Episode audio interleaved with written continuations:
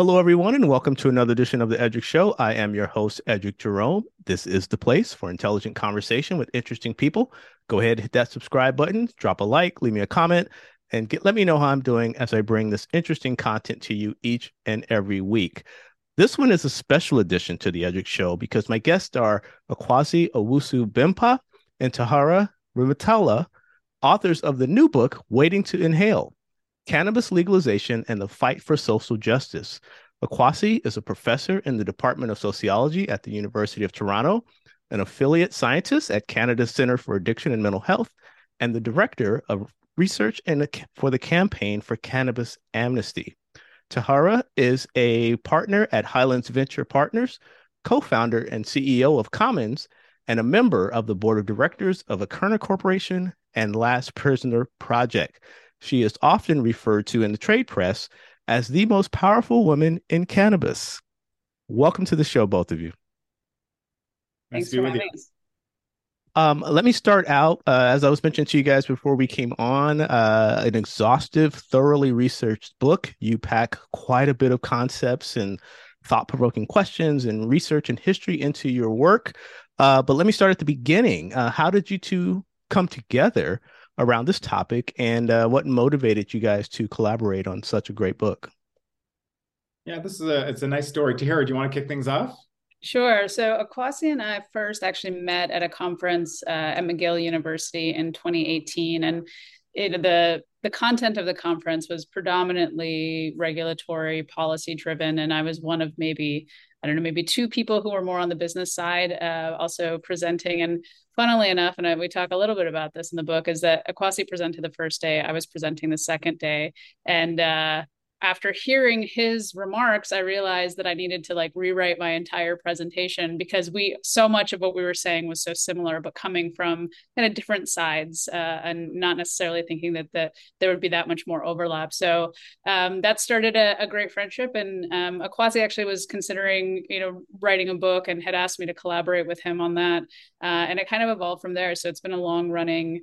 Uh, project of ours that we really started in 2019 and Akwasi reminded me we saw each other for the first time in person last week uh, since wow. 2019 because COVID hit. We so we did most of this actually during that time frame where we were in you know remote lives, um, and I felt like I'd seen him so much that I didn't realize that we actually hadn't seen each other in person for that long. So it's nice to be able to do this together. But you know, it was really bringing in the two different sides of uh, and there are many sides to the cannabis industry and legalization, but from his experience as you know an focus on education policy regulation, and, and we can Akwasi, you should talk all about your background, but then my lens as well from actually operating in the business side. And mm-hmm. I've been in this space since 2014 and have had different experiences kind of around the table. Um, and what we kept coming to is just how the industry has made such great advancements, but at the same time, the real issues are not being addressed. And that's what we wanted to highlight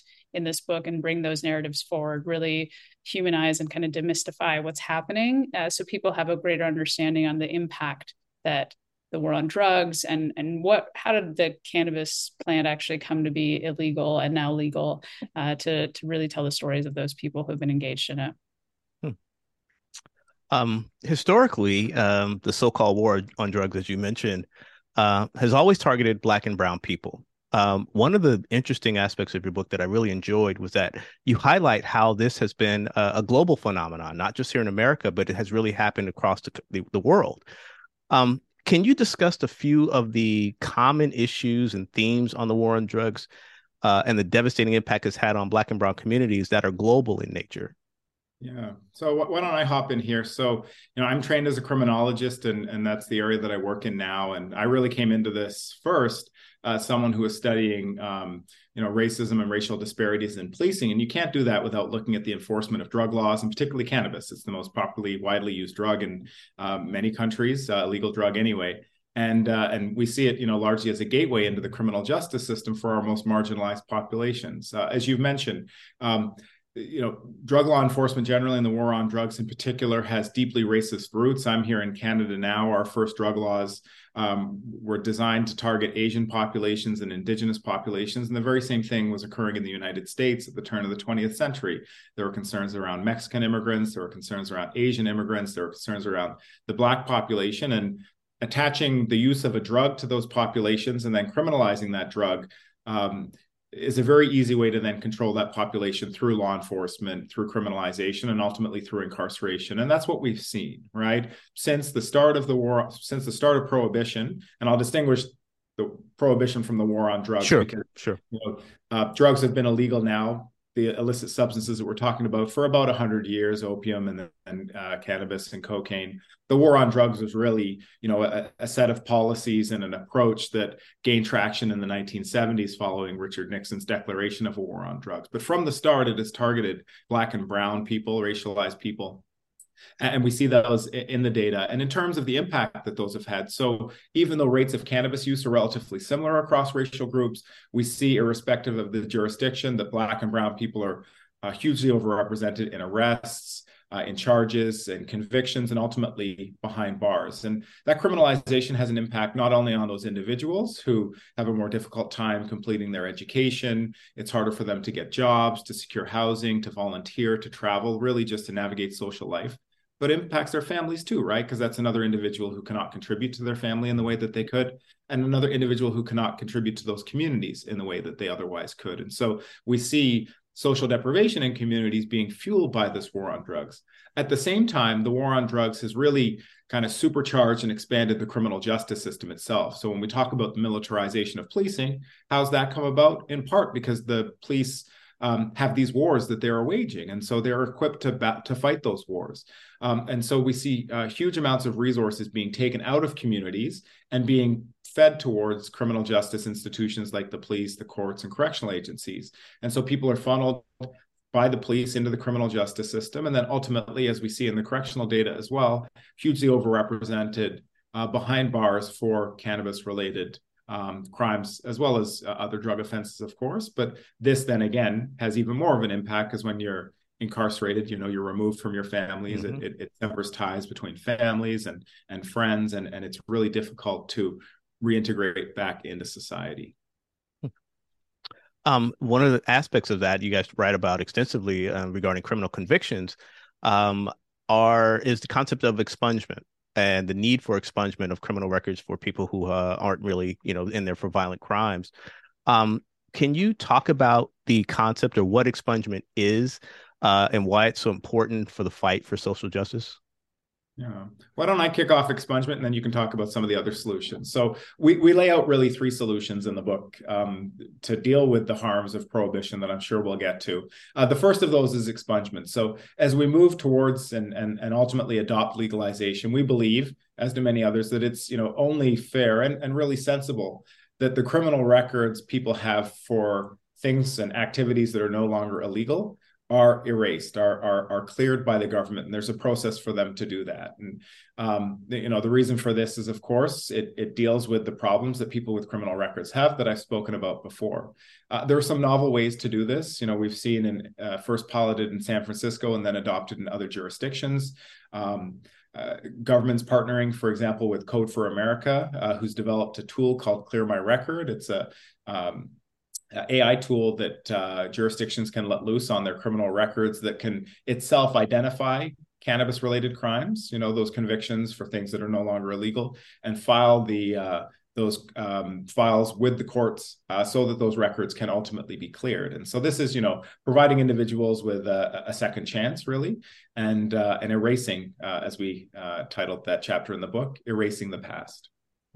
And, and one thing to add there, so uh, many people have heard that President Biden in October of 2022 announced these pardons that yeah, affected people who are convicted of cannabis possession at the federal level. Uh, mm-hmm. that really only impacted about 6,500 people. And that's not saying that that's a bad number, but there are still probably about 40,000 people at best estimates, which the information is also a little bit patchy. But at least we would say about 40,000 people who are still impacted. And those are people who are really at the state level. So actually, most convictions happen at the state level in the US, not at the federal level, which is why people thought that that was a wide pardon and that, you know, all of these people are going to be released, but that's actually not the case. And so it's, it's important for people to understand the levels that a lot of these um, charges happen um, and that it's really a calling on the governors of those states to produce similar, uh, enact similar pardons regarding state cannabis offenses versus those federal ones.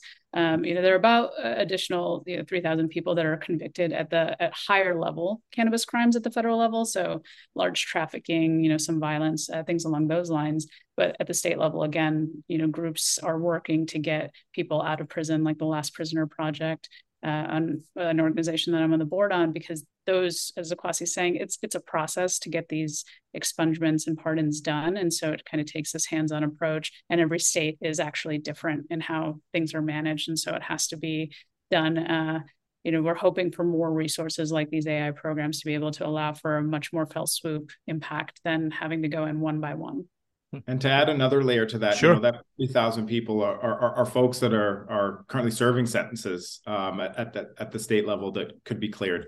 Uh, when we look at kind of historically, we start to get into not only perhaps the tens of thousands, but the hundreds of thousands. So when you look across the country and across time, if we were to have federal legalization now and, and the states were to adopt expungement measures similar to that that the federal government has, we would get into even greater numbers. And so it expands, you know, depending on exactly what it is that we're looking at.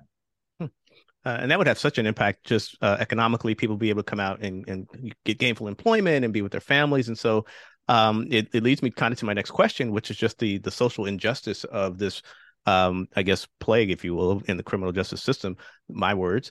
Um, but you guys write about social equity initiatives and, and trying to rectify that. So can you guys uh, talk to me about social equity initiatives and how vital they are to the campaign for legalization yeah, I'm happy to, to mm-hmm. start off there. One element that Akwasi and I continuously talk about is that as legalization continues and as has happened kind of in the past couple of years, one important element is that social equity whatever that may be and it, it, encompasses a whole range of sure. initiatives right like what does that mean to different people but the reality is is that it has to be part of the dna of whatever regulation and policy that we're rolling out because trying to implement something later quite frankly, it just doesn't happen, but it's also much more challenging to actually enact those types of measures. So we outline a couple of different states in the US that have actually tried to do various social equity problems uh, programs. And in addition to that, we we highlight towards the end that New York at that time was pending, and now we're seeing it actually play out.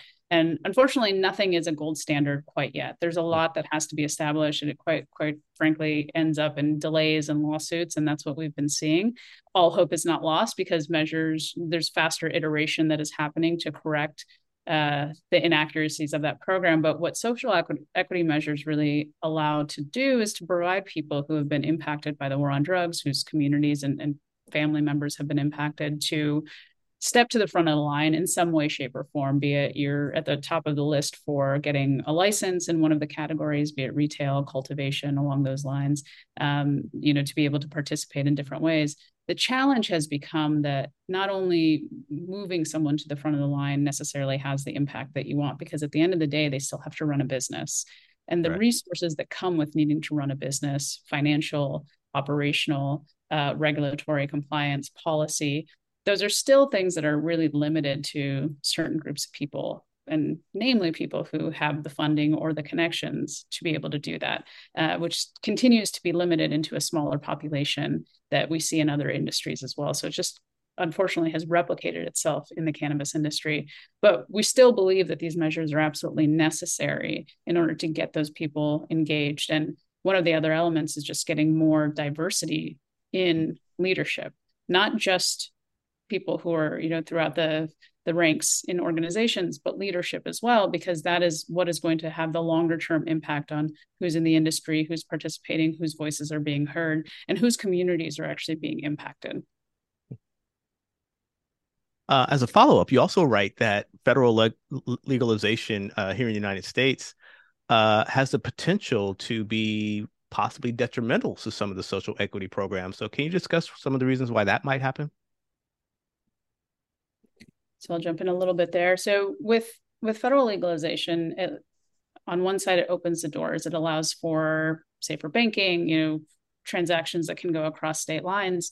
But with that too, the the policies that are put in place to allow for some people to to advance with social equity to have more control over their region or have their retail environments it becomes a bigger challenge at times when you have the large organizations coming in who maybe couldn't previously participate There are still hundreds of organizations who won't touch cannabis because of that federal illegality. There'll be multinational organizations, um, investment firms that won't necessarily engage. Actually, most banks uh, won't still bank cannabis or even CBD, uh, even though CBD is legal from hemp derived, you know, 2018 Farm Bill. But because of that, there's still people who are outside of the industry, allowing for others to grow and proliferate in a way that maybe they wouldn't have had the opportunity to. So there are those things to consider on everybody wants federal legality, but at the same time, we have to consider how do you safeguard the steps that have been taken with social equity and how do we ensure that those people aren't completely wiped out when you have billion dollar organizations coming in to compete with them. Um, you highlight the stories of several people throughout the history of the the legalization campaign, uh, and some people even current today. One of the people I wanted to uh, ask you guys to talk about is um, the young lady named Wanda James. Um, why is Wanda James such an important figure uh, in the legalization process, and uh, why did you guys decide to write about her in the book? Well, I was going to, Tara, I think I passed this to you because I think you got much closer connection than I do as well. So, well, you know, Wanda's interesting because she comes from, she has a great educational background, you know, military family, um, and is a Black woman who mm-hmm. also has experienced some of you know, the, the pushback and not only as someone who's Black, but somebody who's a woman. Um, and then also over time learned that she has a brother who was actually incarcerated for cannabis and the challenges that he faced uh, she's been a leading voice in the industry for longer than many people have even been in the quote unquote industry, uh, and was the first woman, Black woman, to have a cannabis dispensary that is still thriving to this day. And she's really become a voice for the industry. But one of her biggest goals has always been to get other people involved make sure that we're raising the bar to allow everybody into the industry but particularly people of color and women um, so she's someone who's just you know, that that person that has really led the charge took a lot of risks early on her and her husband have been doing this for quite some time but to really be she's she's someone who is an example of a first uh, who hmm. continues to advance and move and and quite frankly bring people along with her which we can't say that that many people are doing. We also talk about Al Harrington in the book, who is a former NBA player who's similarly doing something like that. He wants to bring other people along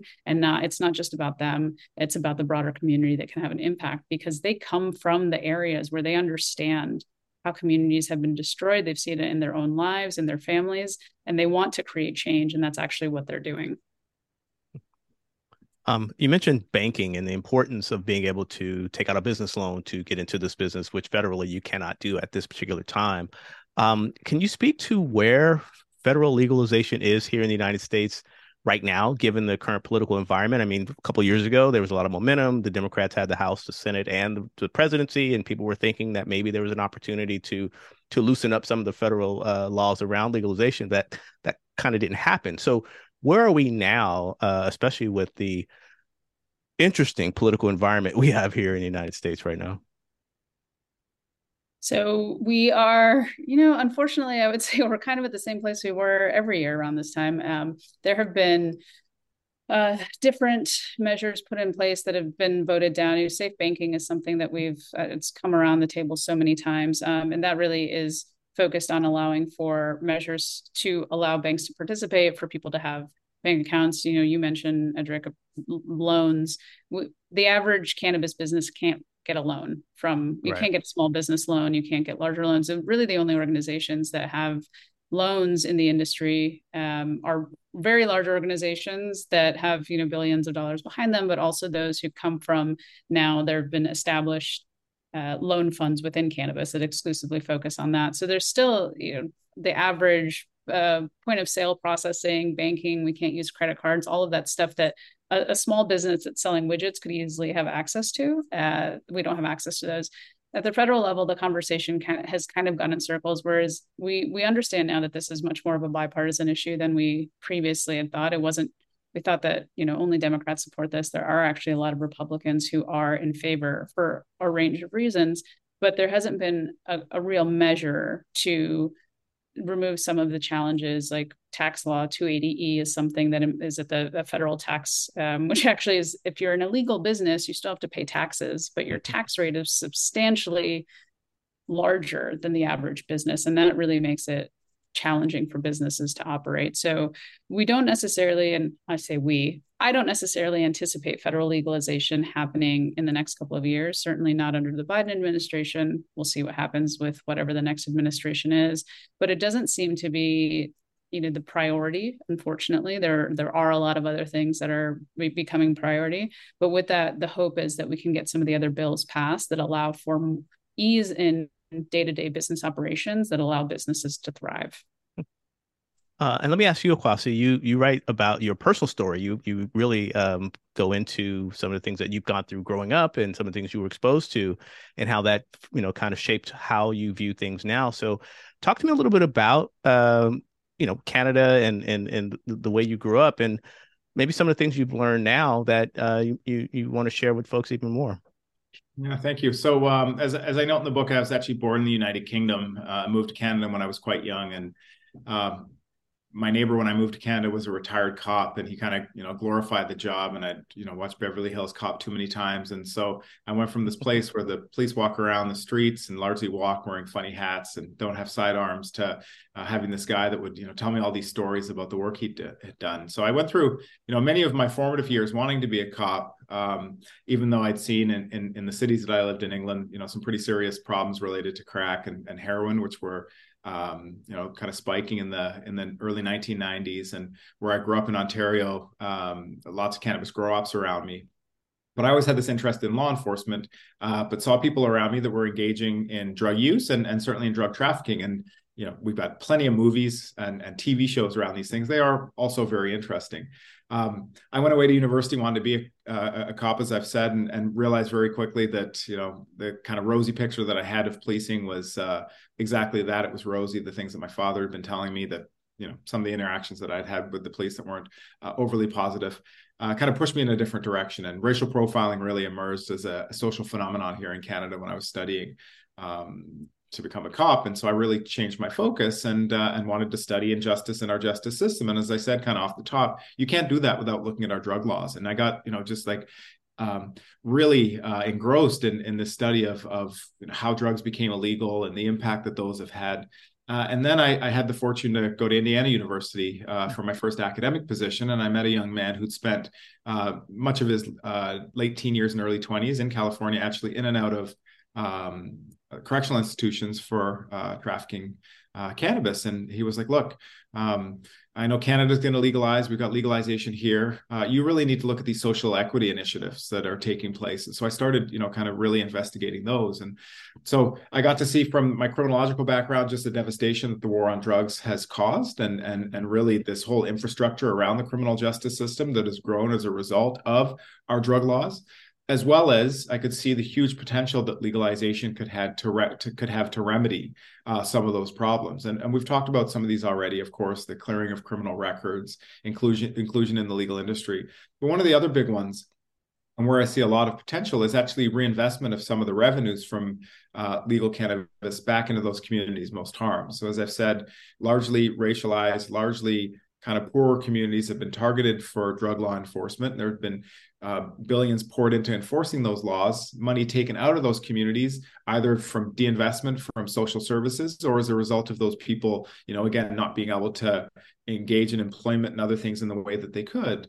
Now, when we look at the tens and hundreds of millions of dollars that are coming in in different jurisdictions from legal cannabis sales, we can see that, you know, if a portion of those sales 5 10 15 20% are taken and put into uh, funds as they are in illinois for example they can then be used and directed to uh, organizations and groups who are doing the very work that will repair the harms that we've identified that have been caused by the war on drugs. So, uh, programming around education um, for for uh, youth in these areas, job skills and employment programs, health programs, uh, crime prevention and, and reintegration programs. And so, um, you know, one of the things that I've learned is that the war on drugs was hugely disastrous in terms of the impact that it's had on communities. It was hugely beneficial if you're a police agency, a private prison, or a politician who's mm-hmm. who's campaigned on these promises.